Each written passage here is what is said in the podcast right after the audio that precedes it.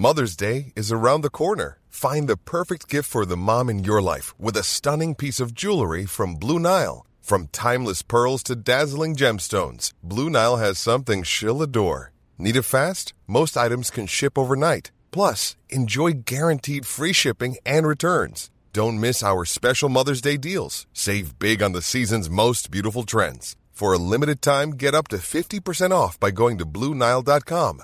That's BlueNile.com.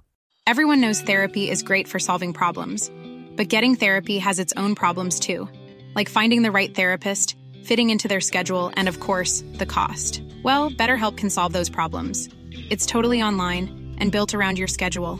It's surprisingly affordable too. Connect with a credentialed therapist by phone, video, or online chat, all from the comfort of your home. Visit BetterHelp.com to learn more and save 10% on your first month. That's BetterHelp, H-E-L-P. Hey, it's Danny Pellegrino from Everything Iconic. Ready to upgrade your style game without blowing your budget? Check out Quince. They've got all the good stuff, shirts and polos, activewear, and fine leather goods, all at 50 to 80% less than other high-end brands. And the best part? They're all about safe, ethical, and responsible manufacturing. Get that luxury vibe without the luxury price tag. Hit up quince.com/upgrade for free shipping and 365-day returns on your next order. That's quince.com/upgrade.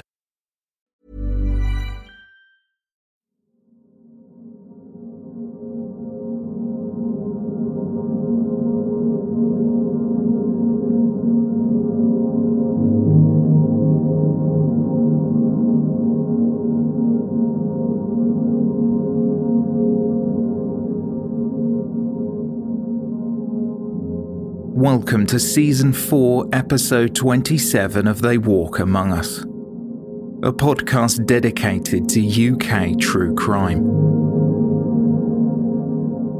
This is part one of a four-part case.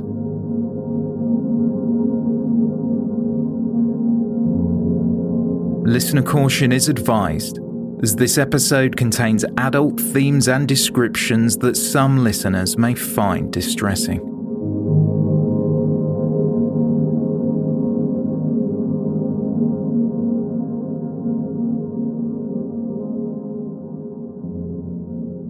Wild Park is an area of land several miles from Brighton's coast. Within that park stands a wooden bench and a brass plaque inscribed with the names of two little girls. When the bench was built, it sat between two maple trees that were planted in their memory. Karen and Nicola were only 9 years old when they were murdered. The investigation to bring their killer to justice would take over 3 decades, and the toll it took on those involved was unimaginable. A failed trial, divorce, death from a broken heart, a change in the law, unfounded accusations of abuse, and all while the girl's killer was in prison for a separate, albeit near-identical crime. This is the case of the Babes in the Wood.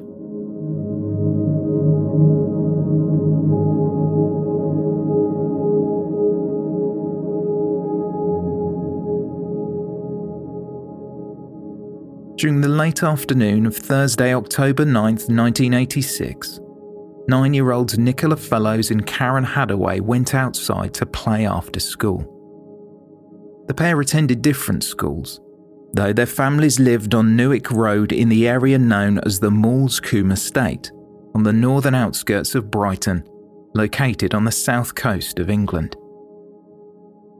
Karen lived with her parents Michelle and Lee, and younger sister Lindsay. She had an older brother Darren, though he was living away at a boarding school at the time. A few doors down, Nicola, or Nikki to her family and friends, lived with her mother Susan, father Barry, her brother Jonathan, and grandmother Mabel. The family also had a lodger, Douglas or Dougie Judd. Nicola was described as being the more chatty of the two young friends, often speaking her mind.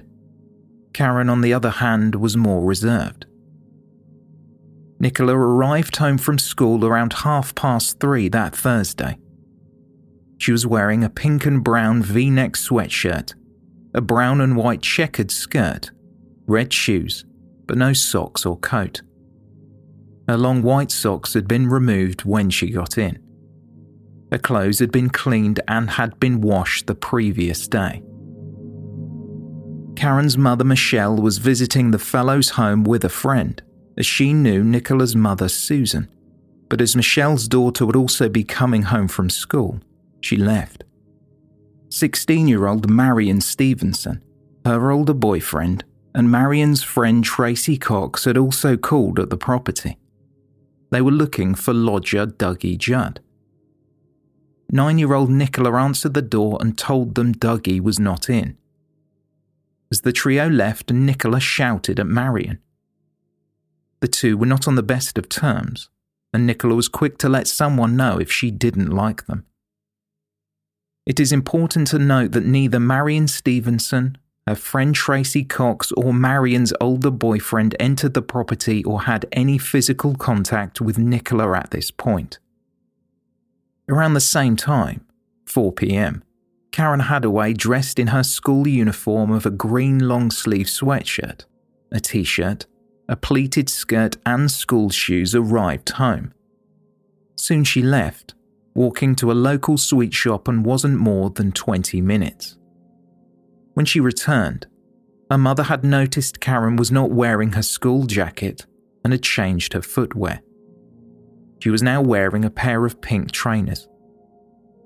Although young, Karen took her personal hygiene seriously, showering or bathing in both the morning and evening. Her school uniform was washed weekly by her mother, who had done so earlier that week. When she left home that afternoon for the second time, she was told by her mother that dinner was in the oven and not to be long. Karen headed to the home of her friend Nicola Fellows, only a few doors away. The two girls were playing in the front garden of a neighbouring property as Nicola's father Barry and mother Susan watched on through the window of their Brighton home. The parents' concentration lapsed, but in that moment, the children disappeared. Hand in hand, Nicola and Karen then walked to a footpath under the A270 Lewis Road towards Wild Park, a local beauty spot. The park forms part of the South Downs. As they were playing, the girls started to climb a large tree near the road opposite some shops, but park keeper Roy Dadswell told them to climb down as they would hurt themselves. This was approximately 5:15 p.m. A member of the public, Albert Barnes, was walking his dog at this time and knew the park keeper. He watched on as Dadswell spoke to the girls for around 5 minutes before they continued playing in Wild Park. The girls then returned in the direction of home, walking towards the estate, playing outside a fish and chip shop around 6:15 p.m. on Barkham Road, which runs parallel with the A270, overlooking the park, and only a short distance from Newick Road where they lived. As dusk fell, a teenager, Michelle Tippett, who knew the girls, told them they should be getting home because it would be dark soon. Michelle Tippett remembered Nicola saying to her friend Karen, "Come on, let's go over to the park." Another schoolboy spotted the girls around Lewis Road near the bus stop at approximately 6:30 p.m. The pair were each seen eating fish and chips. This was the last time anyone would see them alive.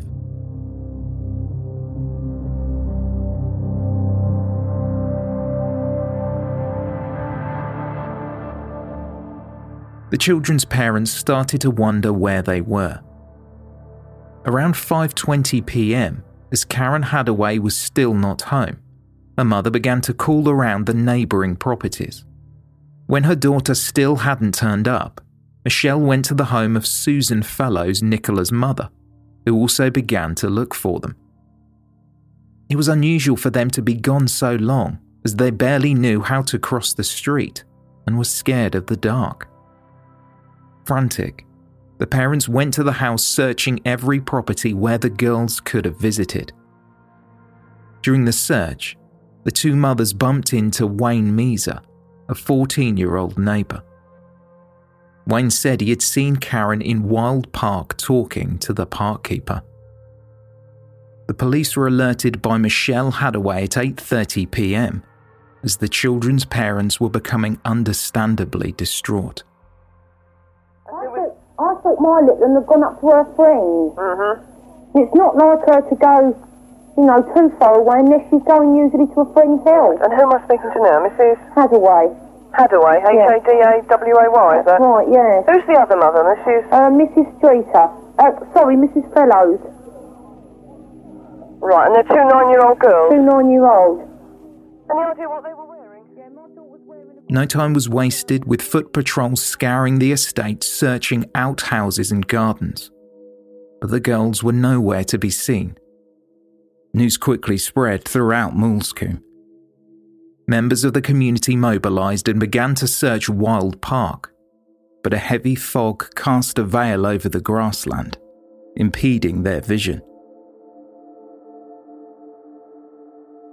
Shortly after midnight, around 12:30 or so, a group of locals were scouring an area near to Moulsecoomb railway station, between a footpath and the station platform. While searching through some thick, dense grass alongside a footpath leading into the Hollingdean area close to Stevens Road, the light from their torches struck upon an object. It was an item of clothing, a blue crewneck sweatshirt bearing the word Pinto in small white writing.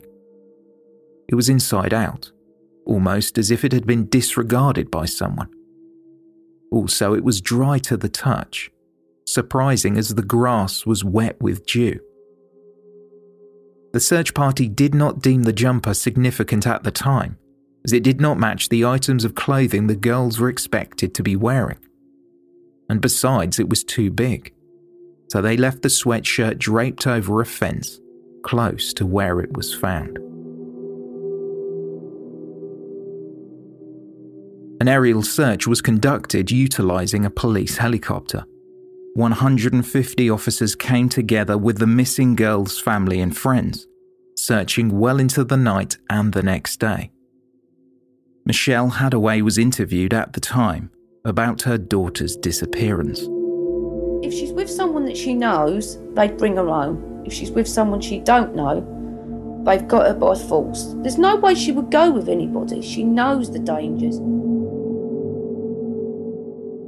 Unrelated to the search, around 3:30 on the afternoon of Friday, October 10th, a day after the girls went missing, an engineer from the Southeastern Electricity Board was walking toward an electricity substation near the Moulsecoomb railway station. Robert Gander spotted a blue sweatshirt on a grass verge. He picked up the item of clothing which had the word Pinto written on it. Now illuminated by the daylight, he could see the chest and right sleeve appeared to be stained red, with what looked like spray paint. The top also smelt strongly of body odour. The engineer took the clothing to the electricity substation, where he called the police. The sweatshirt was bagged up and taken into evidence.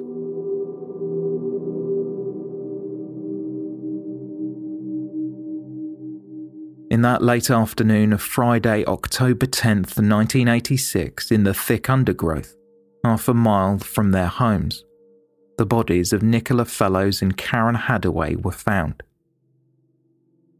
They were lying close together, in vegetation behind the Wild Park Pavilion, around 30 to 40 yards from the outskirts of Wild Park. Karen's head was resting on Nicola's lap. 14-year-old Jonathan Fellows, brother to Nicola, was part of the search party when he heard the news that two bodies had been found. In streams of tears, he ran to his parents to tell them of the news. His mother Susan collapsed when her son told her of the discovery. It was reported that Kevin Rowland and Matthew Marchant, two teenagers from the Moulsecoomb area, had found the bodies. Marchant was exhaustively questioned by police over the course of 5 hours, before he returned to his home on Newick Road. As the press descended on the Moulsecoomb estate, neighbours were comforting the grieving families. One local who remained nameless was interviewed. They said, "No one ever thought they could come to any harm outside their own front doors. This has devastated us all." The mother to one of the teenagers who made the discovery addressed reporters, telling them, quote, "Matt was very shocked when he found the bodies. He was trying to watch the helicopter flying above the park. He and Kevin walked up the hill, decided to take a shortcut through some undergrowth, and stumbled across the bodies." At the time, the police chose not to release any information about how the girls died. Around 40 minutes after the discovery, a police photographer, Mark Baines, arrived at the scene. He would later recall in a statement climbing up a steep grassy bank towards a wooded area. The girls' bodies were deep in the undergrowth, and the location was difficult to get to. He noted there appeared to be only one way to get to the location where they had been left. Postmortems took place the same evening the girls were found, and was completed by Dr. Ian West at Brighton's Royal Sussex County Hospital. It was confirmed that the girls had eaten fish and chips. Dr. West had arrived at the scene and initially observed Nicola on her back with her left arm by her side. Her right arm was flexed across her chest. She was fully clothed, although her left hand was resting close to a jumper and some underwear. These later turned out to belong to Karen, who was lying face down. Her right arm was extended over Nicola's body, and her head rested on Nicola's abdomen. Although she was not wearing any underwear, she seemed to be otherwise fully clothed. Dr. West concluded Nicola and Karen's injuries were consistent with manual compression of the neck by the use of the hand or hands, causing an obstruction of their airways and the blood supply to their brains. Loss of consciousness could have been rapid for Nicola, but death would not have been immediate. Based on the injuries found on Karen, Dr. West believed that she would not have lost consciousness as quickly. Scientific tape was used to gather evidence from their clothing and bodies. The following day, the police revealed to the public that the two young girls had bruises around their necks and had been manually strangled to death. There appeared to be signs of sexual assault. There was no indication they had been bound. Nicola's underwear was on inside out. Peter Kennett, an inspector with Essex Police, spoke with the press and told them, "If someone had killed two girls for no reason, there is every possibility that he is going to do it again. We are looking for a vicious, callous murderer. He killed these two girls without any obvious motive." Families in the area were warned to accompany their children at all times when leaving their homes.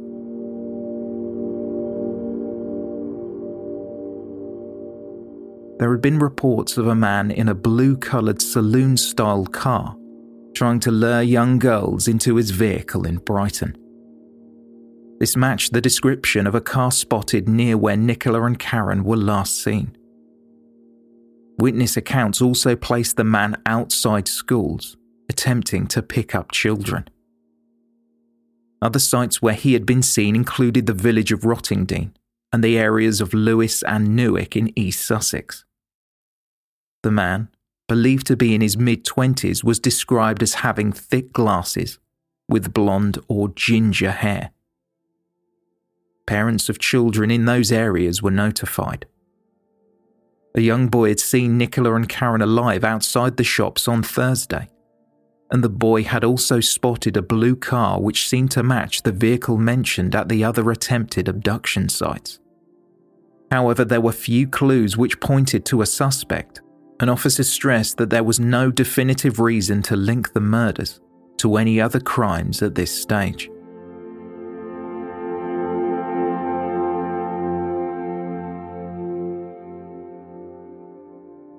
members of the estate came together to form the Wild Park Tragedy Appeal, and along with shopkeepers, pooled what money they had to provide the girls with a funeral. They had raised around £3,000 and also offered a reward for any information that might lead to the arrest of the person or persons responsible. Ray Brindley, a friend to Nicola's father, spoke with a reporter from the Observer newspaper. He said, "Barry Fellows told me how he went to the morgue to the official identification. He said she was just lying there in a silk dress with a bunch of flowers clutched to her chest, and he broke down in tears. Both fathers are unemployed, and we want to be able to raise enough money to give the girls a decent funeral. This is a very rough estate, but it is a community. Everyone is so shocked and angry about this." Some of the money raised would later go towards the construction of a memorial bench in Wild Park, along with planting 2 maple trees either side to commemorate the 2 young lives tragically cut short.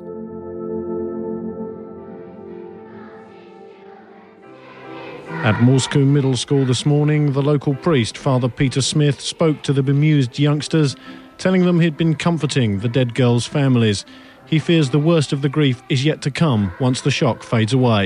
Then I think the people will know their real sorrow, their real loss, and they will be fully conscious of it, and God help them to get over it. They had a special stranger danger talk from the local policeman, PC McIntosh. We can't tell what strangers are. We've got no markings. They don't look any different to what we do. So they've just got to learn and find out for themselves. It could be a friend from next door, it could be down the end of the road. There's no markings on what a stranger is.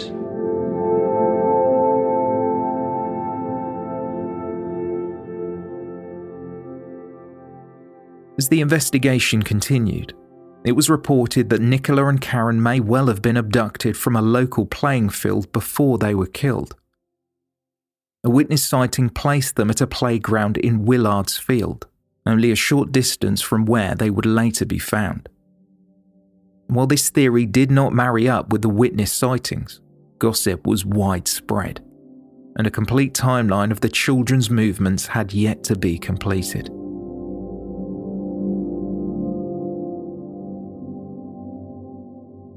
In a crowded service, held in remembrance of Nicola and Karen, residents and the officers investigating the deaths paid their respects at the Church of the Holy Nativity. The Reverend Michael Porteous told mourners, "We are bewildered by the evil and violence in our midst, the evil and violence that caused these deaths." The Reverend made an appeal for calm, as feelings ran understandably high. Both Nicola and Karen's parents were too distraught to attend. The Reverend asked for prayers to support them through the horror of their terrible experience. Eric McIntosh, an officer with the local police force, who often patrolled the estate on foot, remembered Nicola.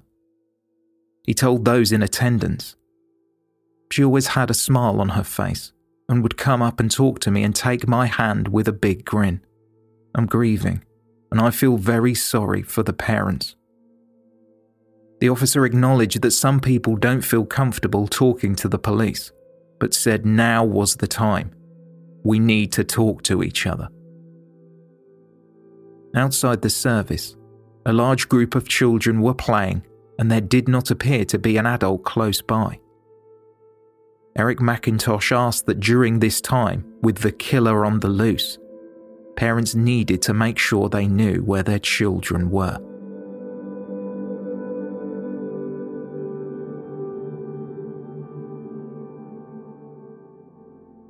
Nicola's father, Barry Fellows, spoke to the media in a press conference.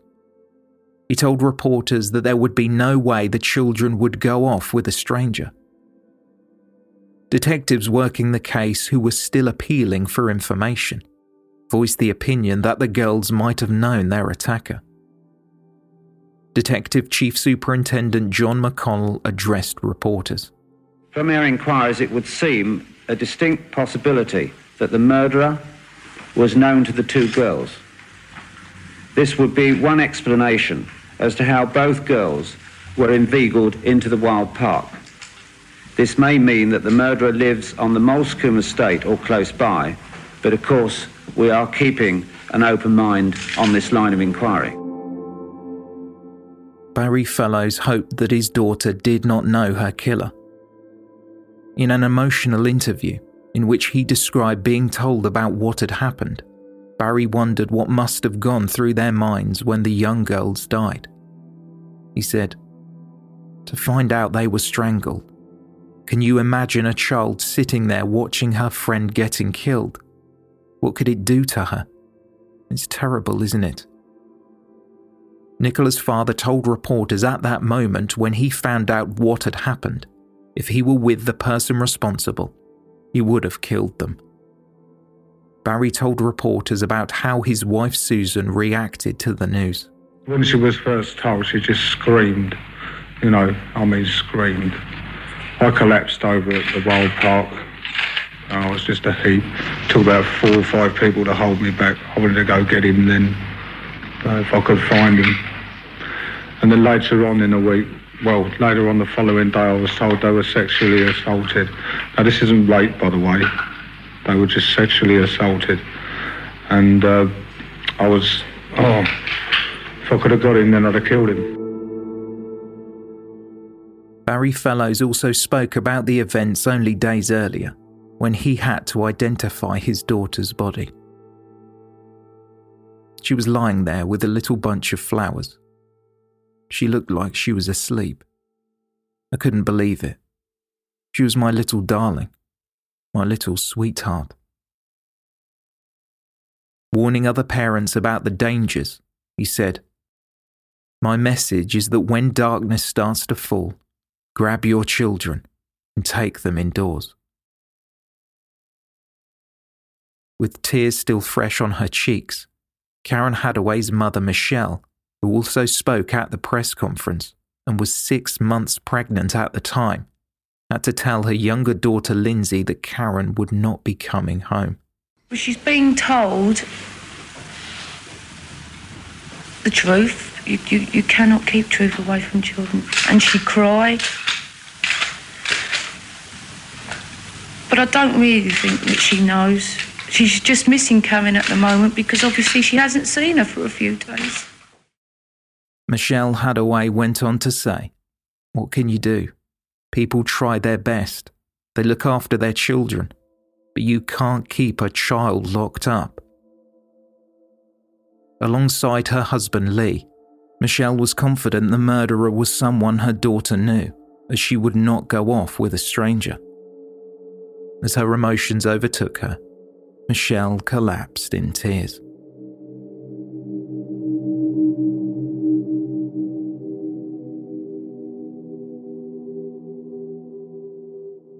It had only been a few days since residents and local business owners had raised a few £1,000s towards a cash reward, when it was quickly increased to £8,000. The man in the blue car, which was now being described as a Ford Sierra, was also mentioned again in the press. On Sunday, October 12th, he had possibly attempted to lure a young girl into his car when it was parked in Clevedon, North Somerset, located over 170 miles northwest. The young girl was walking through a shopping centre car park when the driver asked her to get into his vehicle. Frightened, she ran away. The Avon and Somerset police alerted the Sussex authorities, providing them with details of the attempted abduction. The description of a man wearing a white t-shirt and glasses in his mid-20s with light-coloured or ginger hair matched that of the person Sussex police sought. The feeling throughout the Moulsecoomb estate and beyond was anger that this person was still walking free. Locals were again interviewed with one man who remained nameless, saying, "This bastard must be caught. Then we must bring back capital punishment." It's on your doorstep. It could have been your children. It could have been anybody's children in the whole South. And as I say, if money can help to catch these people or this person or whoever's done this thing, then I say, please give it. And if he's listening now, if he's listening to my voice, which he probably is, all I can say to him, hurry up and give yourself up, because when we catch you, and Brighton Police will catch you, no doubt about it, Brighton Police will get you, and you will not survive another year.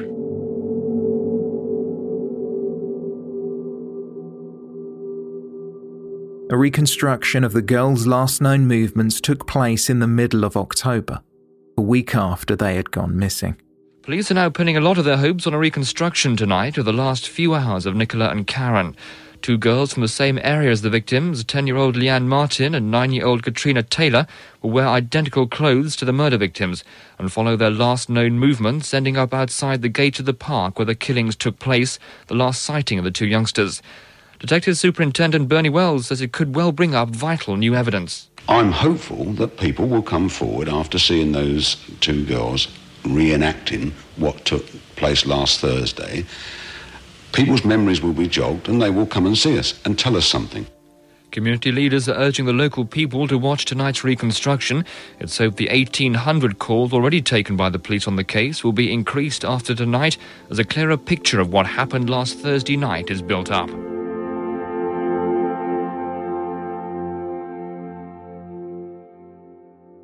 As the colour drained from his face, Barry Fellows, father to Nicola, watched on as the two girls holding hands traced Nicola and Karen's last known movements.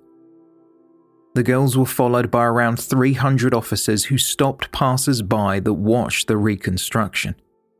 Those members of the public were asked if they had seen anything during the evening of Thursday, October 9th.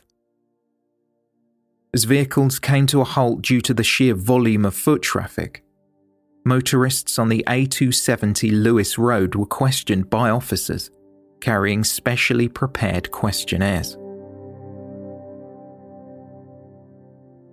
Barry Fellows said when he saw the two girls, Katrina and Leanne, he told them they were courageous for helping with the reconstruction, before he burst into tears.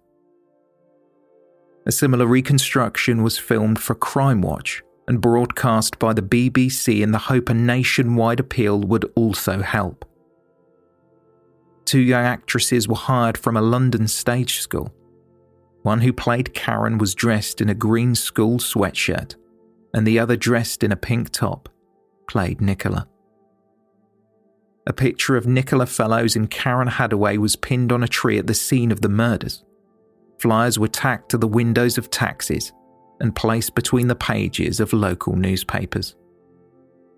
A video appeal was also made by the Sussex Police and was played throughout the video rental shops of Brighton. Detective Superintendent Bernie Wells, an officer who formed part of the investigation, was asked if he thought only one man was responsible, and if so, how did he possibly kill one child while restraining the other? Were multiple killers involved? DS Wells confirmed they had discovered fibres in the shrubbery at the scene of the murder and had theories for how the murders could have occurred, though he was unwilling to share them at the time.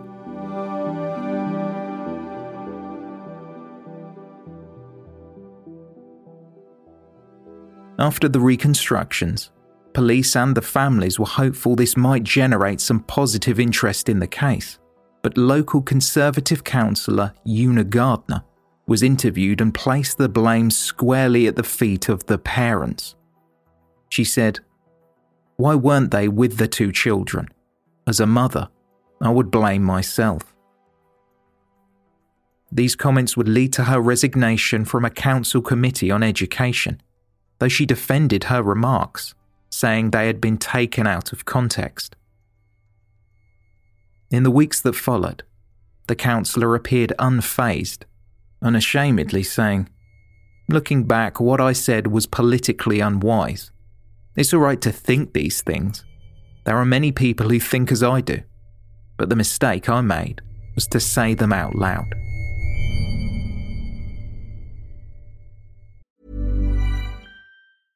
Hey, I'm Ryan Reynolds. Recently, I asked Mint Mobile's legal team if big wireless companies are allowed to raise prices due to inflation. They said yes. And then when I asked if raising prices technically violates those onerous two-year contracts, they said, what the f*** are you talking about, you insane Hollywood ass So to recap, we're cutting the price of Mint Unlimited from $30 a month to just $15 a month. Give it a try at mintmobile.com/switch. $45 up front for 3 months plus taxes and fees. Promoting for new customers for limited time. Unlimited more than 40 gigabytes per month. Slows full terms at mintmobile.com.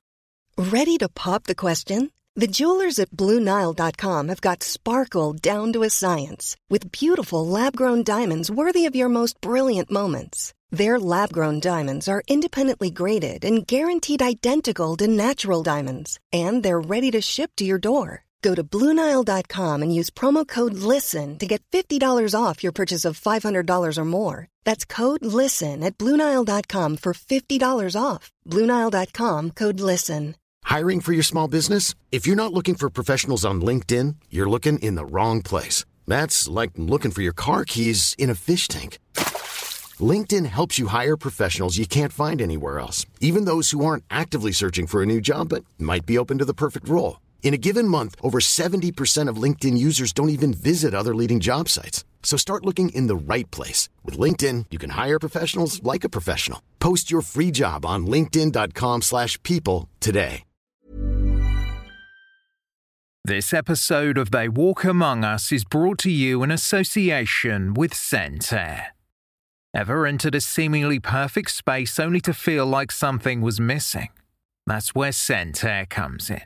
With over 3 decades of experience, ScentAir leads the scent marketing industry, scenting resorts, retail outlets, event spaces and more, partnering with major brands like Westin Hotels and Snap Fitness. Chances are you've already encountered their fragrances firsthand, and now ScentAir is offering you a luxury fragrance experience in the comfort of your home. Visit scentair.com to explore their online store and infuse your spaces with unforgettable scents. ScentAir diffusers are sleek and fill your space with vivid fragrance for up to 300 hours. And the ScentAir app lets you schedule your fragrance and control your intensity right from your phone. What's more, all of ScentAir's more than 60 fragrances are phthalate-free, cruelty-free, Safe for Families and EcoVadis certified sustainable. Differentiate your space with scent. Try luxury home fragrance trusted by the pros by going to scentair.com and using promo code AMONGUS for an extra 25% off your first order. That's promo code AMONGUS for an extra 25% off your first order at scentair.com. As the final hours of the girls' lives were being pieced together, 16-year-old Tracy Cox came forward as she saw the girls shortly before they died. She was a friend to Marion Stevenson. Along with Marion's boyfriend, they had visited the Fellows' home earlier that day looking for Dougie Judd, the lodger. Tracy saw Nicola and Karen outside the fish and chip shop playing tag. The girls asked Tracy to get some conkers from the nearby park, though she refused, telling them they should be heading home. Taking the hand of Karen, Tracy walked the pair to the entrance of the estate where they lived. She was babysitting at an address nearby, so as she walked away, she told the girls to go home and waved goodbye. Tracy Cox also believed the person responsible was someone local, saying the girls would not have returned to the park on their own as they were frightened of the dark.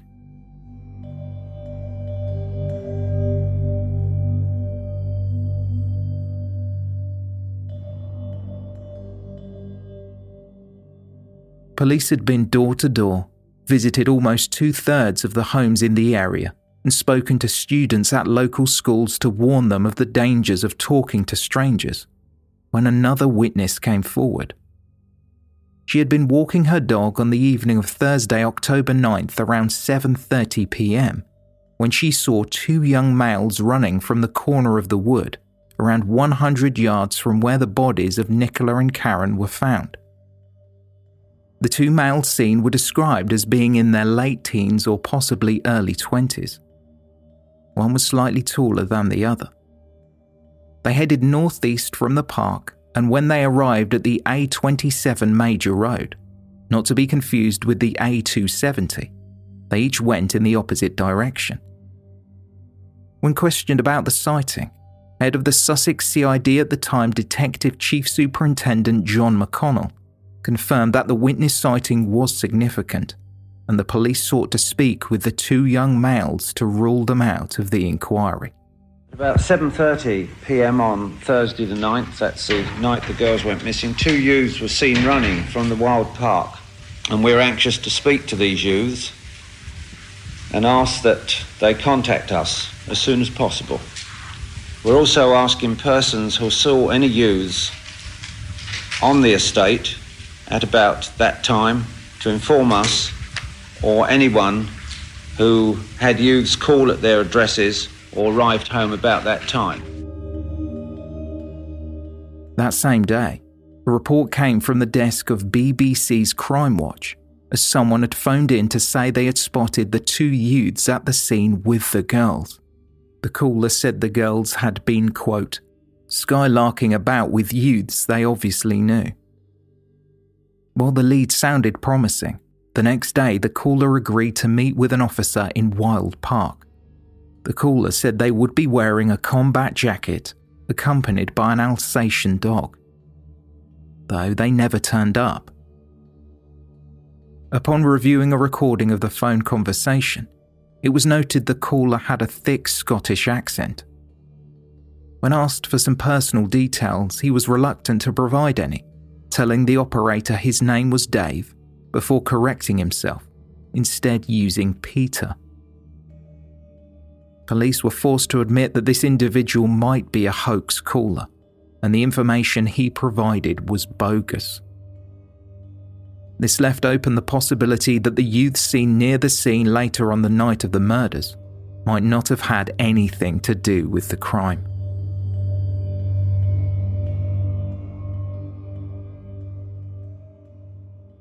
As plans of an early joint funeral were being made, where the girls were to be buried side by side, the parents of the murdered children instead decided the money raised for the families should go back to the estate and the residents who had been so supportive, coming together in their time of need.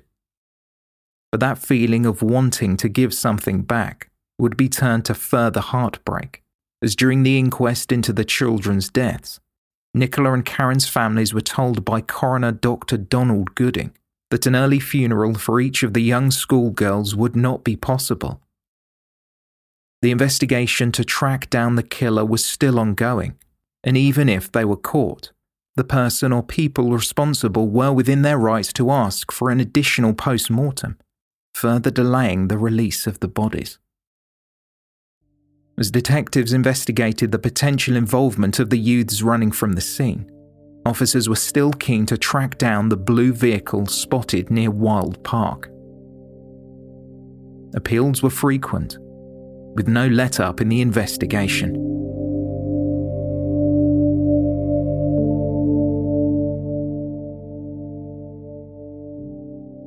The near 13,000 statements recorded and messages received during the first 2 weeks of the investigation were catalogued and taken to London to be fed into the police national computer, a system used extensively by law enforcement across the UK, allowing the user to cross-examine large amounts of information en masse. But despite the addition of this new technology and a reward that had ballooned to £12,000, it seemed to everyone but the police that the killer would go unpunished. Almost a month after Nicola and Karen were found, the police finally had someone in custody who they questioned for 51 hours before they were released on bail. While the individual's name was not disclosed to the media, he was described simply as a young man. Whether this individual was one of the youths spotted running from the scene, it was unclear at the time. Items were taken from his home and sent for analysis. The youth then disappeared from the area as rumours started to circulate. It was also unclear if his disappearance meant he had been involved, or police simply had the wrong person. Maybe he didn't want to be caught up in a case of mistaken identity if citizens decided to take matters into their own hands. The questioning of the young man who was a Brighton local was quickly followed up by reports of the officers working the case, heading over 300 miles to County Durham in the north of England. The person they wished to speak to ran a market stall and also sold ice cream in Stanley, a civil parish in the north of County Durham. A spokesman from the police incident room told the press, "We can confirm our officers have been investigating in the Durham area. We are following a certain line of inquiry in the northeast and other parts of the country. A detective in the County Durham area has been collating information on this inquiry." The investigation was now spanning not only Brighton and all of Sussex, but the entire country. With the crime still making national headlines and police desperate to find the person responsible, it was reported that the brother-in-law of British television personality Esther Ranson had been questioned concerning the murders. Nigel Vincent, a brother to Esther Ranson's husband Desmond Wilcox, was on probation for sex offences against children. He had reportedly been charged after offering money to two boys aged 14 and 15 during 1985. Although police wanted to know Vincent's movements on the day of October 9, 1986, Desmond Wilcox told the press his brother was simply being questioned for elimination purposes. This did indeed appear to be the case, as no further action was taken following the interview. It seemed to the public at least that the police were clutching at straws. But maybe they knew more than they were letting on.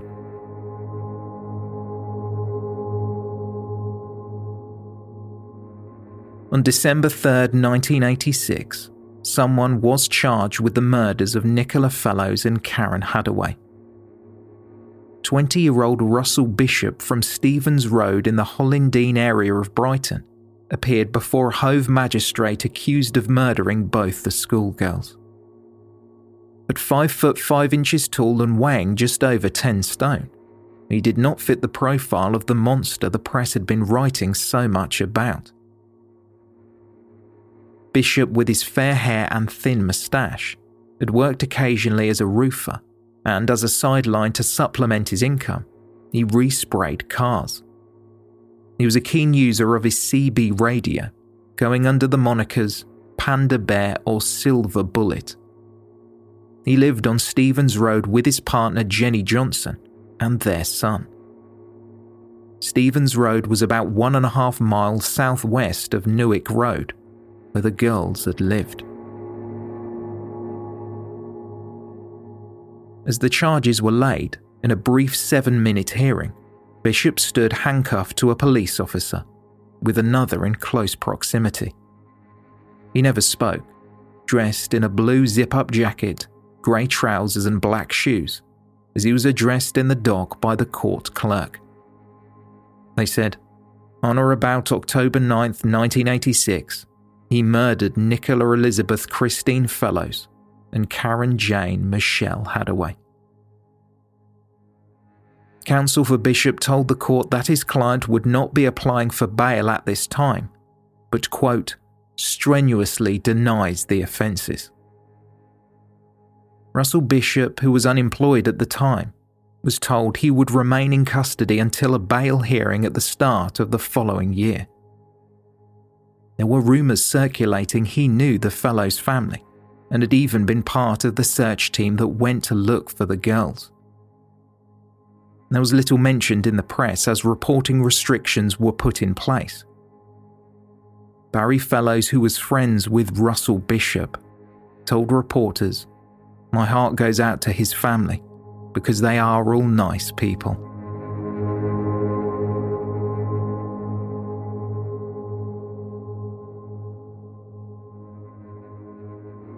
While Russell Bishop was on remand, his solicitor Ralph Himes received several calls from a young girl who told him she had evidence proving his client's innocence. Himes, a leading criminal defence solicitor, who was no stranger to publicity, having represented both the Cray twins and serial killer Dennis Nielsen, fed the information to the police. Detectives, along with Bishop's legal team, sought to track down this mystery individual, but in spite of their best efforts, she never called again. She reportedly sounded terrified and only gave her first name. During a further remand hearing towards the end of January, Russell Bishop briefly interrupted the proceedings, telling the court that the young female witness had evidence to exonerate him. "I would like this witness to come forward," he said. "I am innocent of all charges, and she can prove I am innocent." A court clerk told Bishop to be quiet and to raise his concerns through his solicitor. As his voice began to falter, Bishop responded, "I'm sorry, but it's my bloody neck up here. I am innocent, and I want that girl to come forward as soon as possible, and me out of here."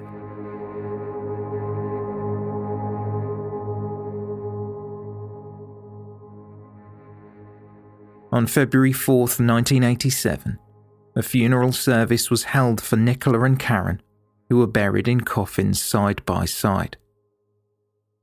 Two white marble slabs engraved with the girls' names and a small angel standing between them marked the spot.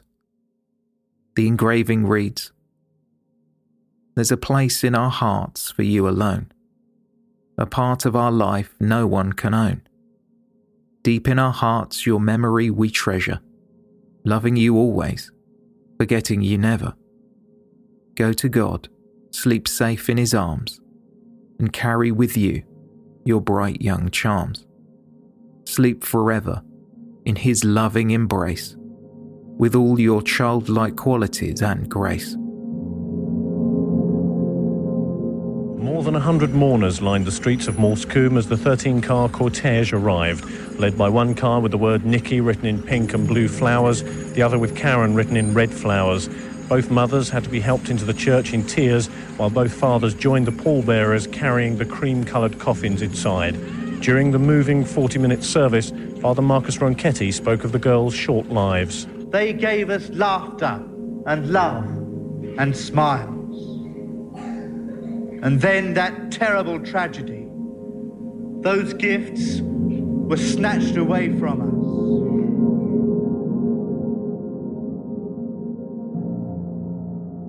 Following a service at the Church of St Andrew located on the Moulsecoomb Estate, Nicola and Karen were buried at Brighton's Bear Road Cemetery. Mourners sang All Things Bright and Beautiful. Michelle Hadaway's face was swollen from the endless tears that flowed down her cheeks. Before the song finished, she left the service unable to continue. Susan Fellows, Nicola's mother, made it to her daughter's graveside. She collapsed, unable to bear such a tragic loss. Police officer Eric McIntosh was interviewed after the service. "Today's been very quiet. We obviously tried to get it clear for them, but it has. It's been very quiet. There was a lot of people out on the road that I think felt that they shouldn't come to the service, but it was there for them all."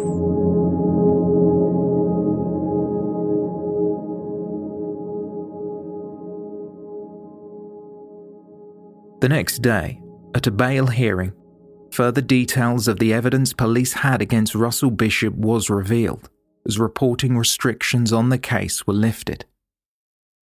While there were no traces of blood or saliva, police had submitted evidence relating to what was described as a suspect sweater, discovered just under a mile from the location where the girls were found.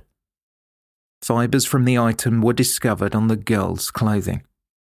Despite defence counsel for Russell Bishop Charles Conway resolute in his insistence that there was no evidence linking his client to the crime, Bishop was denied bail.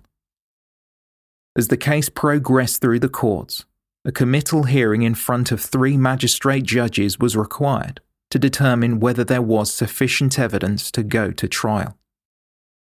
the committal hearing process would be abolished in England during 2013, but back in 1987, the sufficiency of evidence would need to be determined before a case was passed to the Crown Court. Witness testimony placed Bishop at the scene shortly before the two schoolgirls went missing. Bishop was then spotted again an hour or so later leaving the park around 6:30 p.m. by two brothers that knew him. Robert Owen, acting on behalf of the Crown at Hove Magistrates Court, said, "The point at which he was seen is only 330 yards from the point where he had been seen by the park keeper. What did he do in that hour or hour and a quarter?" According to Robert Owen, Bishop could not account for his whereabouts at the time. Owen confirmed the girls had been killed where their bodies had been found, and were taken there by someone known to them. The circumstances of the discovery were relayed to the magistrates, and the location where the bodies were found on October 10th was described as a cave within vegetation. "It is a reasonable inference that the girls were not taken to the cave by force," Robert Owen said. "The evidence is entirely consistent with them having been taken there by someone they knew." Owen told the court that Bishop was familiar with the schoolgirls. "They knew the defendant well and had on occasion been out with him," Owen said.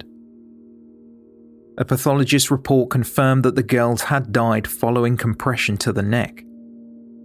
Still, there were no physical markings that indicated a struggle, other than a bruise to Nicola's face. There had been signs of sexual assault before and after death. Michelle Hadaway, Karen's mother, recalled to the magistrates the last time she saw her daughter, who had been to school on October 9th. When Karen didn't return home from playing outside with her friend, Michelle started to worry as her daughter would never usually stay out late and was afraid of the dark. Karen's parents searched the streets before moving to the seafront. As the search continued through the night and into the next day, Russell Bishop asked for an item of Karen's clothing so his dog Misty might be able to track the girl's scent. Later that afternoon on October 10th, Michelle started to hear a commotion. "Suddenly there were police swarming across the park and a helicopter overhead," Michelle said. Bishop was close to the scene where the girls were found, and Karen's mother Michelle shouted at him, asking what had happened. All Bishop did was raise his hand and place it over his face. And there was disquiet in the court throughout Michelle's testimony. Her head was bowed low for most of the proceedings. She was clearly distressed. Michelle, who was pregnant when Karen went missing, had only recently given birth to a baby girl.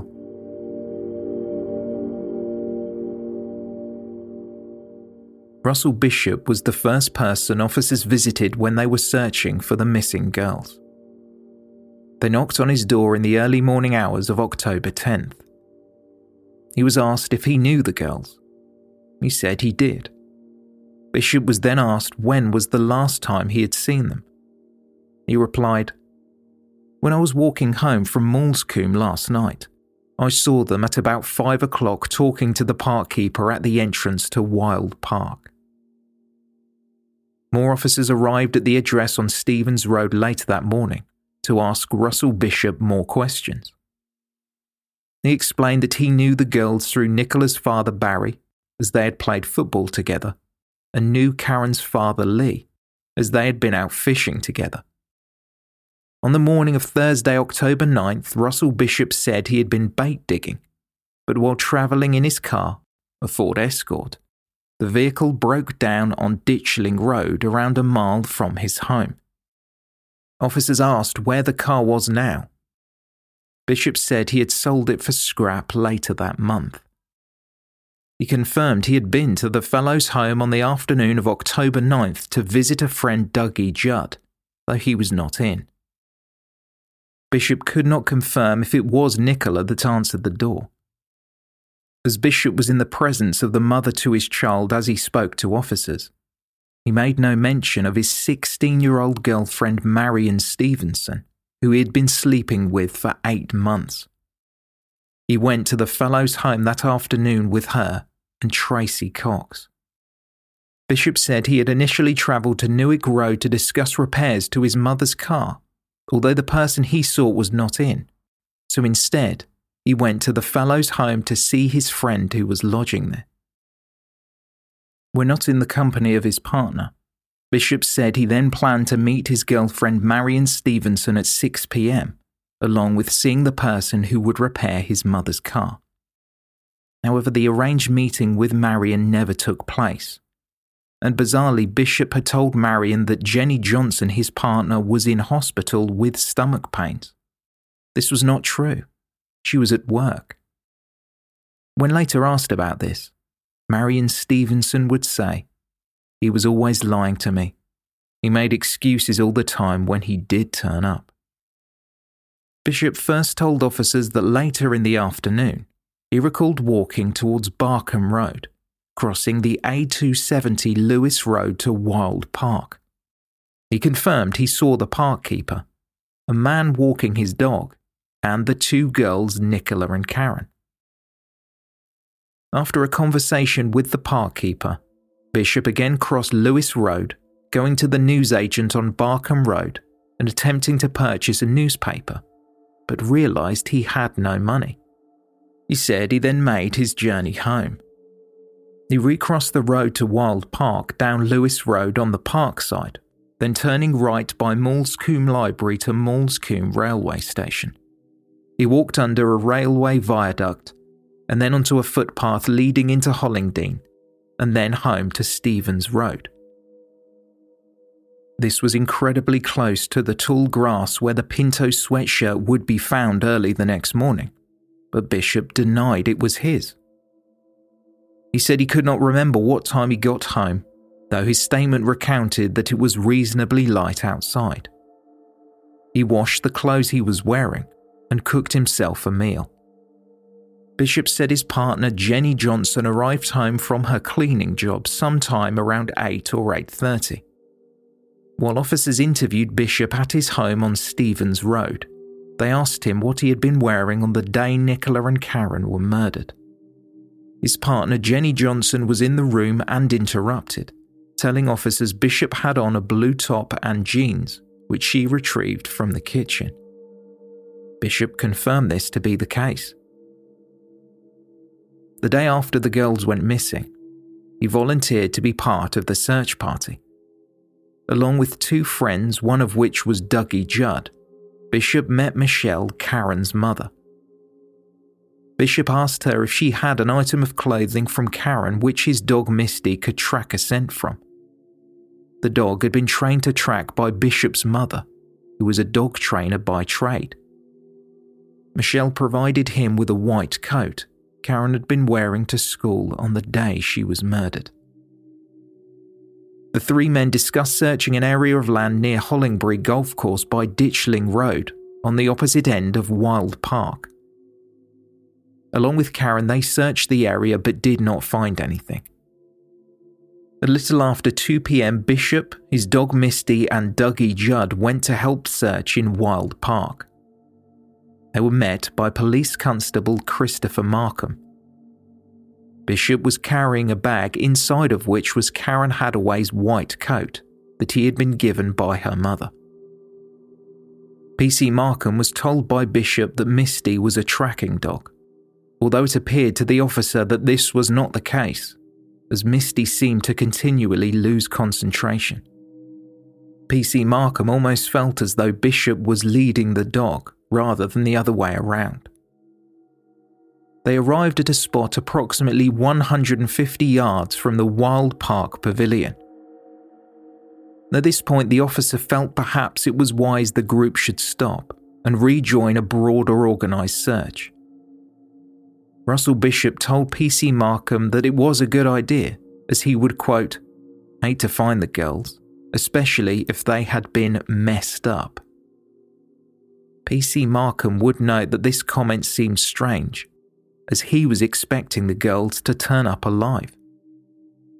Russell Bishop and Dougie Judd then left and walked the dog through the park before they bumped into another officer, PC Paul Smith, who was also searching Wild Park. Bishop asked the officer what he thought had happened. When PC Smith said he wasn't sure, Bishop responded, "I reckon they've either gone north, or if they're here, they are finished." "Well, Brighton has some strange people in it," responded the officer.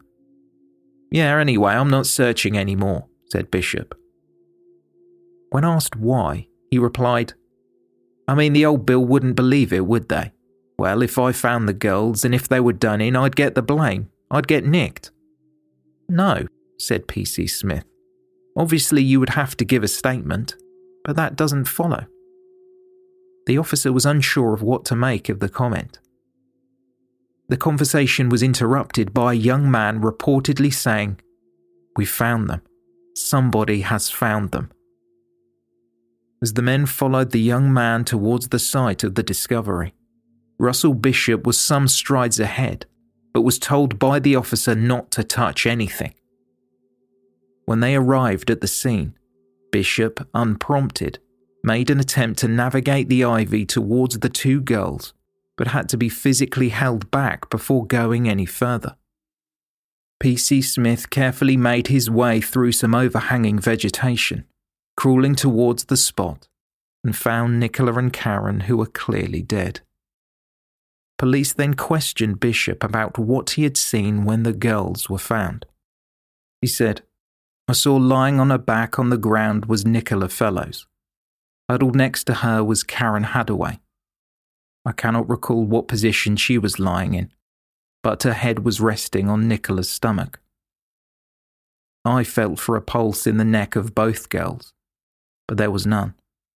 They were both very cold and stiff to the touch, and it was quite obvious to me they were dead." In his interview, Bishop then went on to describe some blood-flecked foam on Nicola's lips. Bishop voiced his concern he would be implicated in the crime. There was no reason for him to make this statement, as he had not been prompted. As officers continued their investigation, they interviewed Russell Bishop several times, even asking him to retrace his steps. He was asked, did he recall waving or acknowledging anyone he knew other than the park keeper, the man walking his dog, or the two young girls? He said he did not. He was also asked why he would wash his clothes as soon as he got in. Bishop told officers he fell into some dog feces on his way home. As he could not find any other clothes to wear, he decided to bathe, have his dinner, and watch TV before his partner came home. He said he recalled watching the last scene in EastEnders. He was annoyed that he caught the last 5 minutes.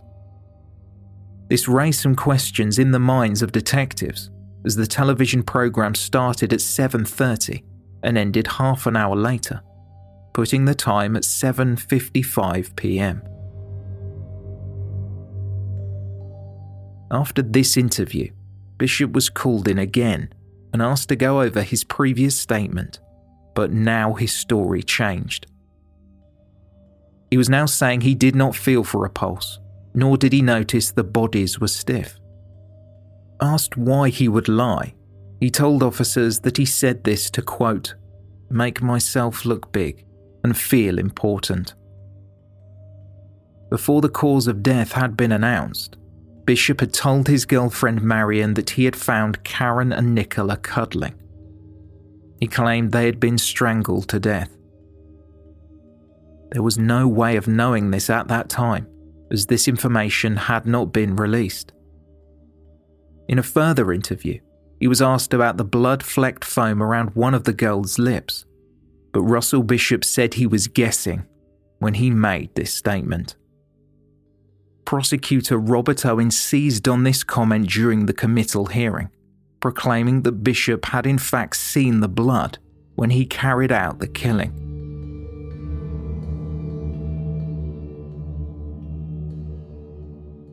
Bishop was interviewed under caution at the end of October 1986.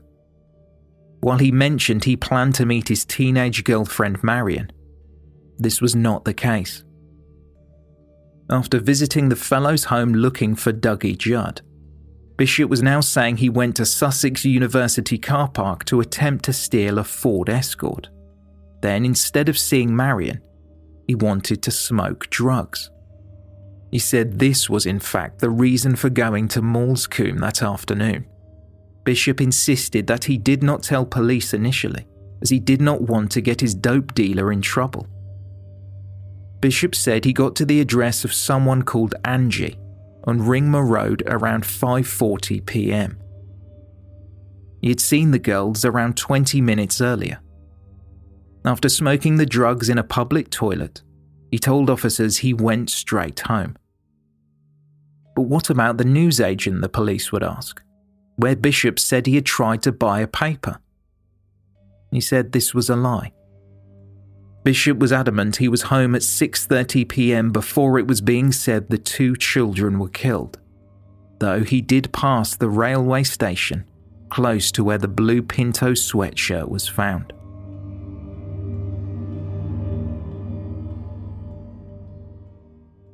Angie Cutting, the person Bishop mentioned, was tracked down, and while she acknowledged that she had sold drugs to Bishop in the past, she could not recall him coming to her home on October 9th. Bishop was sure he had, and Angie must have been mistaken. He then claimed he had received a visit at his home that evening on Stevens Road from someone selling insurance. While police investigated the claim, they could find no one in the area who had visited the property at that time. Two insurance salesmen who had dealings with Bishop were interviewed. However, neither said they had seen Bishop on the evening of October 9th. One said they had visited his home at 4:30 p.m. that day, but no one answered the door, and the other agent's car was in the garage, so they were unable to travel. This lack of corroborating evidence, along with someone close to Bishop providing a statement that he did in fact own the Pinto sweatshirt, prompted police to take action and press charges.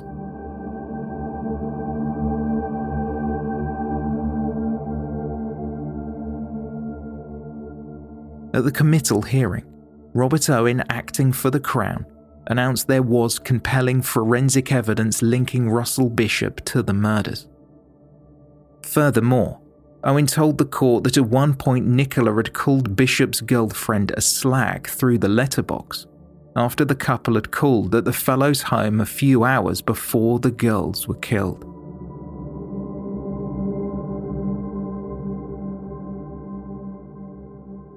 As the hearing continued, 18-year-old Kevin Rowland told the court how he found the bodies. Along with his friend Matthew Marchant, they had joined the search for the missing girls after they finished work. They had at first searched an area of the park called Jacob's Ladder when they were seen by Russell Bishop and his friend Dougie Judd. Bishop shouted, "Any luck yet?" "No," they responded. As they began wading through the thick undergrowth and dense ivy, they noticed some broken branches, as if someone had made a path. Overhanging vegetation made the route challenging, but undeterred, Kevin continued. As he crouched down, veering to the left and following the path, he noticed something in the vegetation. He saw a body, a hand, then the side of a face. He shouted, "Shit, I've found them."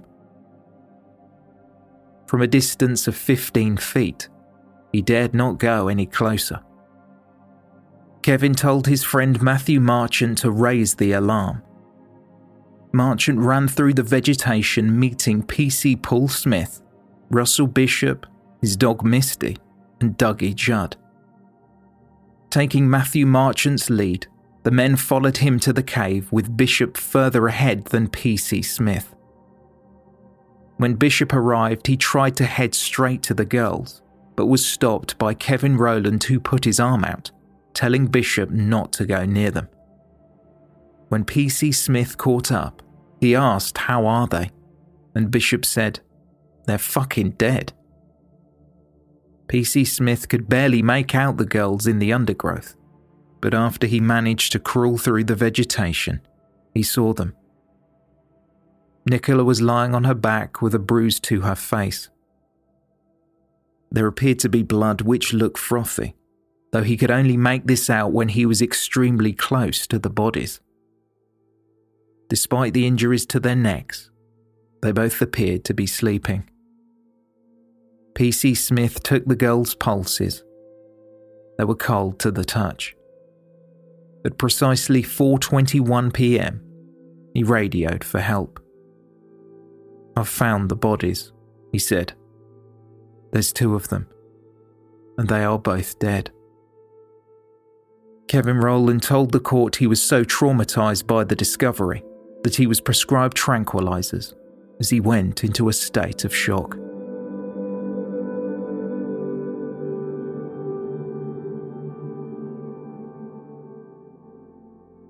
Emotions on the Moulsecoomb estate were running high. Charles Conway, working on behalf of Russell Bishop, made an application requesting that defence witnesses would not have to provide their full names in open court. This request was made following an incident where a stone was thrown through the window of one of those people due to give evidence on behalf of the defence. Conway confirmed that the witness was determined to come to court, addressing the judges saying, "I'm sure you would not want a rabble to prevent decent, honest people from coming forward and giving evidence on Russell Bishop's behalf."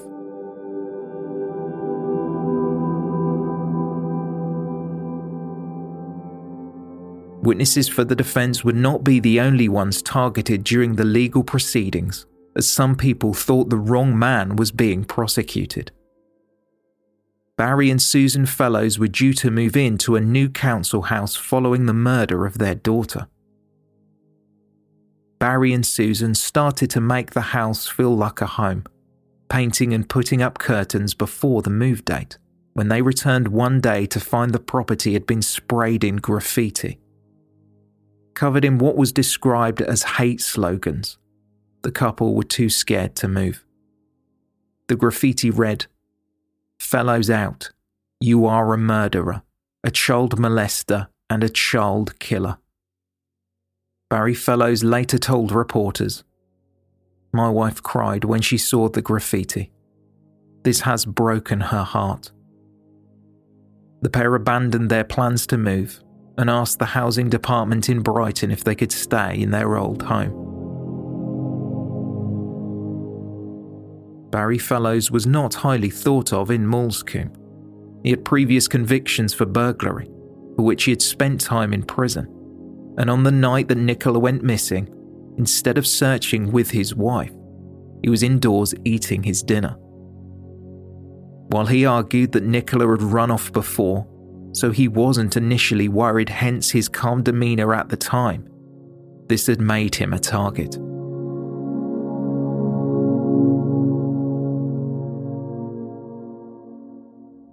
The three magistrates, who would ultimately decide if the case should go to trial, headed to Wild Park, walking the steep wooded slope towards the location where the girls' bodies were found. Russell Bishop had insisted he wanted to travel with them, along with barristers and court officials, but on the morning of the visit to the scene, following provision of a police van being made available, Bishop instructed his counsel, Charles Conway, that he did not want to revisit the area. After all, he was innocent, he insisted.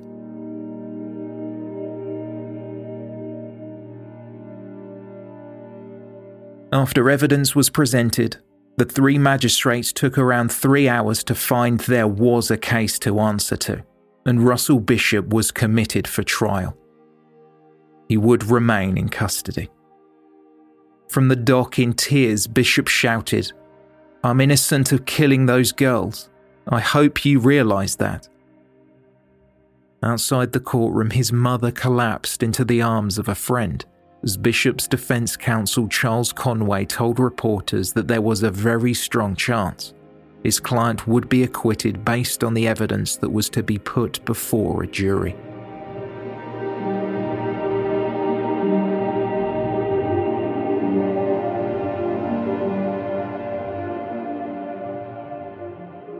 This is the end of episode 27. To hear more about the case of the Babes in the Wood, please tune in next week.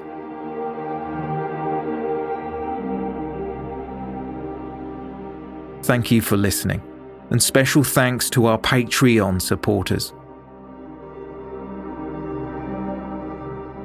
Information on this episode can be found in the show notes or on our website, theywalkamonguspodcast.com.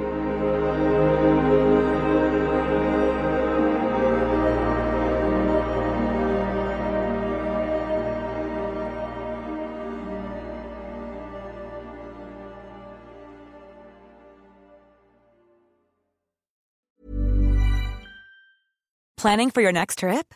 Elevate your travel style with Quince. Quince has all the jet-setting essentials you'll want for your next getaway, like European linen, premium luggage options, buttery soft Italian leather bags, and so much more. And is all priced at 50 to 80% less than similar brands. Plus, Quince only works with factories that use safe and ethical manufacturing practices. Pack your bags with high-quality essentials you'll be wearing for vacations to come with Quince. Go to quince.com/pack for free shipping and 365-day returns. Planning for your next trip? Elevate your travel style with Quince. Quince has all the jet-setting essentials you'll want for your next getaway, like European linen, premium luggage options, buttery soft Italian leather bags, and so much more. And is all priced at 50 to 80% less than similar brands. Plus, Quince only works with factories that use safe and ethical manufacturing practices. Pack your bags with high-quality essentials you'll be wearing for vacations to come with Quince. Go to quince.com/pack for free shipping and 365-day returns. Imagine the softest sheets you've ever felt. Now imagine them getting even softer over time. That's what you'll feel with Boll & Branch's organic cotton sheets. In a recent customer survey, 96% replied that Boll & Branch sheets get softer with every wash. Start getting your best night's sleep in these sheets that get softer and softer for years to come. Try their sheets with a 30-night guarantee. Plus, get 15% off your first order at bollandbranch.com. Code BUTTERY. Exclusions apply. See site for details. When you need mealtime inspiration, it's worth shopping Kroger, where you'll find over 30,000 mouthwatering choices that excite your inner foodie. And no matter what tasty choice you make, you'll enjoy our everyday low prices, plus extra ways to save, like digital coupons worth over $600 each week. You can also save up to $1 off per gallon at the pump with fuel points. More savings and more inspiring flavors make shopping Kroger worth it every time. Kroger, fresh for everyone. Fuel restrictions apply.